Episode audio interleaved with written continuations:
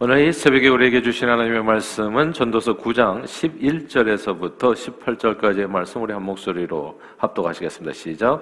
내가 다시 해 아래에서 보니 빠른 경주자들이라고 선척하는 것이 아니며 용사들이라고 전쟁에 승리하는 것이 아니며 지혜자들이라고 음식물을 먹는 것도 아니며 병철자들이라고 재물을 얻는 것도 아니며 지식인들이라고 은총을 입는 것이 아니니 이는 시기와 기회는 그들 모두에게 임함이니라.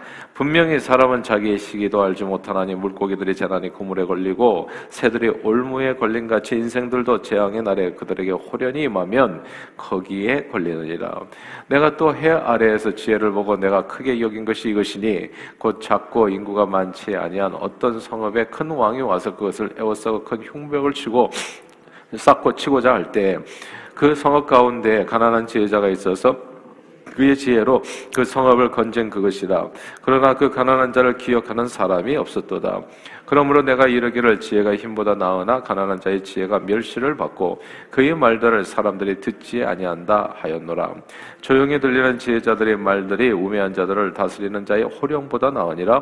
지혜가 무기보다 나으니라. 그러나 죄인 한 사람이 많은 선을 무너지게 하느니라. 아멘.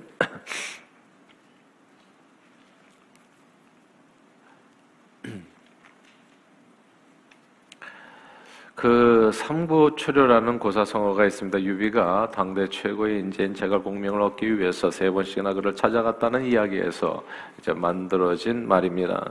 삼국지의 유비는 황건적의 난으로 나라가 어지러울 때 관우 장비와 함께 도원 결의를 맺고 군사를 일으켰지만 기라성 같은 제후들과 호족들의 이리저리 쥐어서 자기 뜻을 제대로 펼 수가 없었습니다. 그때 제갈, 제갈 공명이라고 하는 특출난 인재를 특별한 사람을 소개해 봤습니다. 그래서 그를 찾아가죠. 추운 겨울에. 네, 아쉽게도 제갈 공명은 첫 번째 방문에서 어디로 온가 외출하고 없었습니다. 그래서 며칠 뒤에 계속 살피면서 이제 소식을 전해들으면서 며칠 뒤에 제갈 공명이, 제갈량이 다시 집에 돌아왔다는 이야기를 듣고 다시 급하게 말을 재촉해서 가보았지만 제갈량은 또 친구들과 함께 외출하고 집을 나간 후였습니다. 이제 그래서 이제 시간이 또 지났죠. 그래서 그 다음에 봄에 대해서 제갈량이 집에 왔다는 소식을 듣고 또 찾아갑니다. 아, 드디어 학수고대하던 이 사람을 만나게 되었는데 하필 그때 또 이 사람이 잠을 자고 있는 거예요. 낮잠을.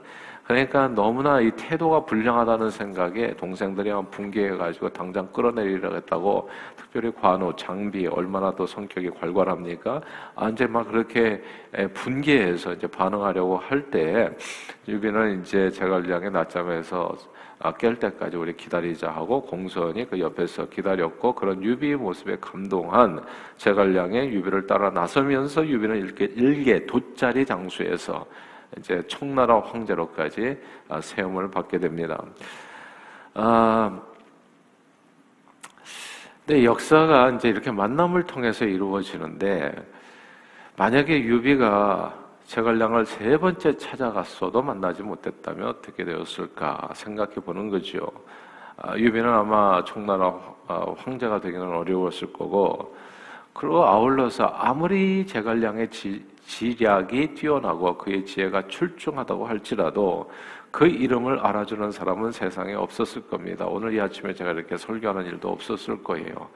그러니까 이 서로가 서로의 만남을 통해서 뭔가 위대한 역사가 이루어가는데, 아, 그냥 그렇게 그 만남이 제대로 이루어지지 않았다면, 세 번 선고 출려가 되지 않았다면 어떤 일이 있었을까 생각하게 돼요. 그래서 이 모든 일이 개인적으로 능력이 있다고 성공하는 게 아니더라고요. 사람을 잘 만나야 되더라고요. 그런 경우는 정말 주변에 많이 있어요.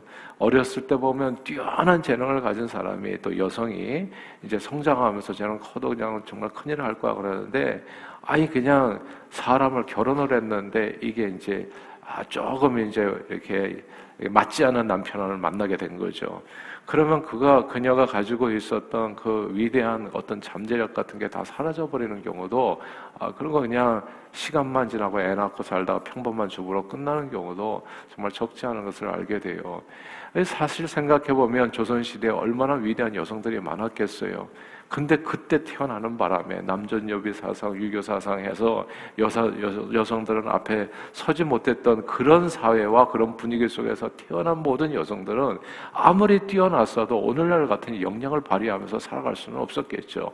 오늘날에도 그라스 실랭이라고 해서 유리천장이라고 해서 여성들의 사회 진출에 있어서 여기저기서 막히는 경우가 많은데 옛날을 생각하면 더 끔찍한 거죠. 그러니까 어느 시대에 태어나는가 이것도 엄청 중요하더라고요. 그 사람 사람이 개인의 역량하고는 아무 상관이 없어요. 그러니까 시기가 굉장히 중요하다는 것을 알게 됩니다. 아무리 지혜가 뛰어나도요, 그것을 이제 그 누군가 알아봐 줘야 되고 그것을 상용화 시켜줘야지 그 쓰임 받고 그 이름도 나게 되는 것이지 아무리 최선을 다하고 지혜와 명철에 뛰어나고 오늘 본문에 얘기하는 것처럼 뭐 이렇게 용사라고 해도 다 전쟁에 승리하는 것이 아니고 지혜자들하고 다 명철자들하고 재물을 얻는 것이 아니라고 아무리 지혜와 능력과 또 힘이 뛰어나다고 하더라도 다 승리하는 것 아니고 아 그리고 또 성공하는 것이 아니라는 그런 얘기입니다. 1967년에 스위스 제네바의 시계 연구소에서 세계 최초로 전자시계를 개발했습니다. 아, 당시에 스위스 시계는 전 세계적으로 인기와 명성이 대단했었고 세계 그러니까 그 시계 기술자만도 스위스에 6만 명이나 있었대요. 근데 이 전자시계가 처음 발명되었을 때 스위스 정통 시계 업자들은 이 전자시계를 자기네가 발명해 놓고서도 이게 상업적으로 성, 성공할 수 없다고 확신을 했습니다. 무엇보다도 시계라면 모름지게 그 안에 들어가야 될 이 태엽이 없었던 거거든요. 그러니까 톱니바퀴도 없고 스프링도 없고 어, 그러니까 그런 정교한 내부적 작동 장치가 없이 이게 그냥 그 콜츠라고 해가지고 뭐 수정인가요? 아, 거기에 이렇게 그, 이게 그 저기 전기를 연결해가지고 똑딱똑딱 똑딱 이렇게 만들어가는 거거든요. 그러니까 이, 이걸로 이게 성공할 것 같은 생각을 못 한 거예요. 근데 그 전자시계의 잠재력을 한눈에 알아본 회사가 있었던 겁니다. 그 일본의 세이코 회사였던 거죠. 세이코 회사는 그 당시에 이름도 없었던 회사. 근데 이 제네바 시계 연구소에 이 특허권 매입을 요청해 가지고 이 전자시계 제조 기술을 헐값에 확보를 하게 됩니다. 그리고 몇 년 후에 어떻게 됐습니까? 세이코는 전자시계를 대량 생산해서 전 세계에 판매했고 채 10년도 지나지 않아서 스위스 시계 산업은 무너지기 시작합니다. 6만 명에 달했던 기술자들이 만 명으로 줄었어요. 5만 명이 그냥 실직자가 돼버린 겁니다. 그리고 스위스 시제는 그 이전의 명성을 어, 그때만큼 회복하지 못하고 있는 거죠.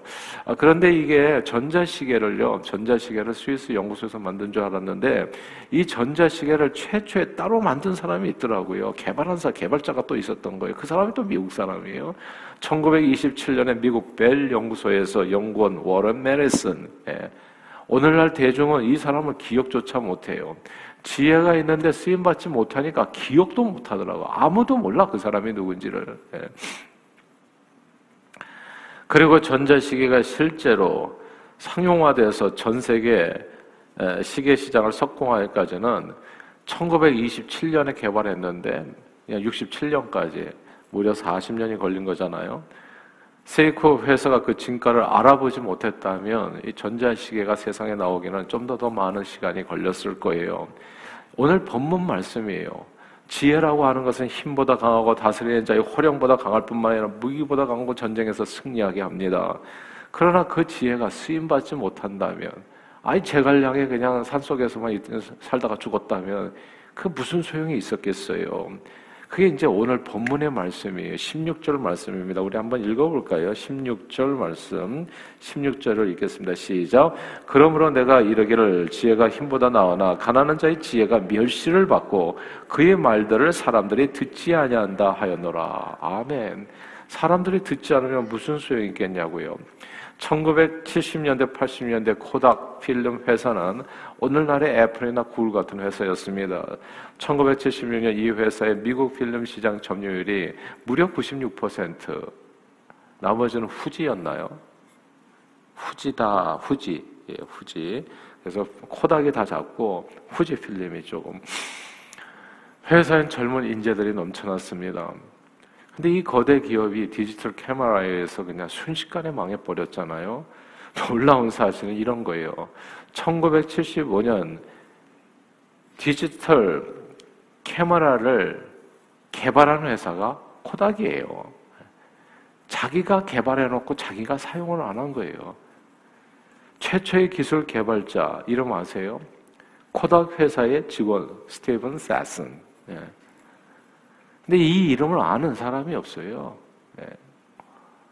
회사 내에서는 아무도 그의 기술을 주목하거나 그 기술을 사용해서 성용하려고 하지 않았어요. 그저 이해 필름만을 고집했죠. 아, 그래서 끝나버렸어요. 오늘 본문 그대로예요, 정말. 가난한 자의 지혜가, 그러니까 말단 직원의 지혜가 멸시를 받고 사람들이 듣지 않았다. 그러니까 그냥 그걸로 끝나버렸어요. 아무리 지혜가 있으면 뭐합니까? 지혜가 정말 힘보다도 어, 강하고 그리고 다스리는 자의 호령보다도 CEO의 그 무슨 어, 그 회사 회장님 목소리보다도 더 지혜가 어, 강하고 무기보다도 강하고 지혜가 있으면 정말 제갈량 같이 전쟁에서 승리하게 되지만 그 쓰임 받지 못한다면 그 무슨 소용이 있겠냐 말입니다. 사람들이 듣지 않는다면. 그래서 오늘 본문에 이렇게 얘기하는 거예요. 모든 게 시기와 기회가 맞아야 때와 시기가 맞아야 되더라고요. 어느 시대에 태어나는가도 엄청 중요하고 누구를 만나는가 진짜 무지무지 중요하고. 그래서 오늘 본문에 11절 말씀 같이 읽겠습니다. 11절 읽어볼까요? 시작.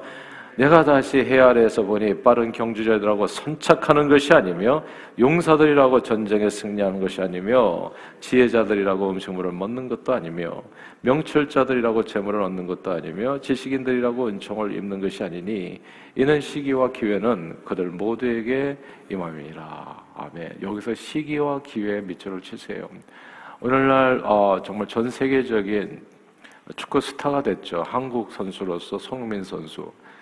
손흥민 선수는 정말 어떻게 보면 개인적인 실력도 있지만 개인적인 실력으로 그렇게 되는 게 아니에요. 절대 그게 아닙니다. 어, 기회를 잡았었죠. 국가 비용으로서 함부르크에 가가지고 그때 그때 잠깐 열렸던 기회라고 하더라고요. 다섯 명의 선수들 유능한 유소년들이 함부르크 독일에 가가지고 축구를 할 수 있는 기회가 열렸는데 그 다섯 명 중에서 네 명은 다 돌아와요 또 딱 한 사람 예, 손흥민만 거기서 남아가지고 거기 함부르크에서 유선에서 성공해가지고 그 독일에서 자리를 잡고 그 다음에 프리미어 리그로 가게 된 거예요. 근데 그때 국가에서 유학생을 보내준 거거든요, 국비로. 무슨 손흥민 씨가 무슨 돈이 있었겠어요. 이게 가만 보면 그때 가지 않았다면 어떻게 됐겠어요? 한국에서. 한국에서는 진짜 인맥과 학맥과 이게 너무 치열하거든요. 그래서 완전히 of nowhere예요. 아버지가 키운 사람을 누가 인정해 주냐고요. 한국과 같은 사회에서. 그럼 이리저리 치이다가 그냥 그저 그런 선수로 끝났을 수도 있어요. 손흥민 씨는. 아. 근데 이게 시기와 기회가 맞았어요. 그냥 개인적으로 이렇게 이게 트레이닝 해가지고 키운 사람 어디 그냥 어떤 시스템 속에서 크지 않은 이런 사람이 축구 기술로 그냥 어찌 어찌 어찌 뽑혀가지고 가게 된 거거든요. 근데 거기서 인정을 받아가지고 오늘날 프리미어까지 가서 한국을 대표하는 선수가 된 거예요. 자기 기술이 뛰어나다고 성공하는 게 아니더라고요. 자기 재주 좋다고. 그래서 능하신 하나님 앞에서 겸손해야 되는 거더라, 항상. 예. 내 힘과 재능과 능력으로 사는 것이 아니라 시기와 기회가 맞아야 되는 거예요. 하나님께서 내게 문을 열어주셔야 돼요. 내 문을. 전도의 문을 열어주셔야 되는 거고, 내가 복을 받을 수 있는 문을 열어주셔야 돼, 하나님께서. 하나님께서 문을 열어주셔야 닫을, 문을 열면 닫을 자 없는 그분이, 닫으면 열 자 없는 그분이 내 인생의 문을 열어주셔야 내가 대통하는 거더라고요, 보니까. 하나님의 은혜가 여러분에게 있기를 바래. 그래서 전도서가 그냥 내용의 주제가 뭐냐면 여호와를 경외하는 것이 지혜의 근본이라는 거예요. 왜냐하면 때와 시기는 아무도 모르거든요. 천사들도 모르고 아무도 몰라. 오직 하나님밖에는 가지고 있는 게 아니에요. 주님께서 시간을 주고 계세요, 주님께서. 그리고 사람의 만남의 관계에 역사해 주시고, 보세요. 사기꾼을 만나면 사기를 당하는 거예요. 근데 내가 그래서 귀인을 만나면 내 인생이 귀하게 또 변화되어지는 거예요. 근데 이거를 누가 하냐고 도대체. 누가 이, 이 생사화복을 누가 주장하냐고요. 오직 하늘에 계신 그분이에요. 하나님께서 하신다. 오늘 본문 얘기가 그겁니다. 전도서의 기자가 이렇게 가만 살펴보니까 태어날 때마다 각자 재능과 능력은 다 달라. 또그 좋은 또 가문에서 태어나는 경우도 있고 그러나 그 사람의 미래를 알 수가 없어요. 어떻게 그분이 성공하게 될지 실패하게 될지 잘 될지 안 될지 아무도 몰라요. 코닥에서 발, 자기네가 발명했는데 그걸 사용하지 못해 그 나라가 망할 그 회사가 망할지 누가 알았겠어요. 이렇게 미래를 알 수 없는 세상인데 시기와 기회 누가 가지고 계다? 하나님이 가지고 계시다. 그래서 인생은 은혜로 사는 것입니다. 하나님의 은혜로. 오늘도 이 새벽에 와서 기대하는 건 딴 게 아니에요. 하나님 나를 불쌍히 여겨주시고 내게 은혜를 주십시오. 하나님 오늘도 내 발걸음을 인도해서 주님께서 기뻐하시는 그 길을 걸을 수 있도록 축복해 주옵소서. 그래서 교만한 자는 하나님께서 멀리 하시나 겸손한 자는 하나님께서 가까이 하신다고 정말 중요한 게 하나님 앞에 무릎 꿇는 예배자의 자세더라고요. 그렇게 살아가게 될 때 하나님께서 저와 여러분의 길을 형통하게 내주실 줄 믿습니다. 그 믿음으로 늘 하나님 앞에서 겸손하게 하나님의 은혜를 구하여서 오늘도 은혜 가운데 승리하시는 저와 여러분들의 삶이 되시기를 주 이름으로 축원합니다. 기도하겠습니다. 하나님 아버지 감사합니다. 힘과 재능과 능력과 권세로 승리하는 것이 아니라 이 전쟁 같은 인생길에서 우리가 승리하는 길은 하나님께서 시기와 기회를 주셔야 된다는 거. 우리에게 기회의 문을 열어주셔야 된다는 거. 이런저런 일 해보지만은 하나님 때가 맞지 않으면 그냥 또 망하는 겁니다. 별 수 없이. 그 눈앞에서 보석을 보면서도 알아보지 못하면, 디지털을 알아보지 못하면, 그냥 망하는 거예요. 눈앞에 자기, 자기가 기회를 가지고 있었는데도 불구하고 그게 기회인 줄을 모르면 사랑하는 주님, 그래서 오늘 이 아침에도 은혜를 구합니다. 불쌍히 여겨주시고, 하나님 함께 해주셔서 우리 발걸음 주장해 주시고, 생명의 길, 축복의 길 걸을 수 있도록 주여 역사해 주시고, 정말 우리의 삶에는 귀인들을 만나게 도와주시어서 하나님, 정말 바른 길, 은혜로운 길, 복된 길 걸어가는 저희 모두가 될 수 있도록 오늘도 우리의 삶을 온전히 성령님 주장해 주시옵소서. 예수 그리스도 이름으로 간절히 기도하옵나이다. 아멘.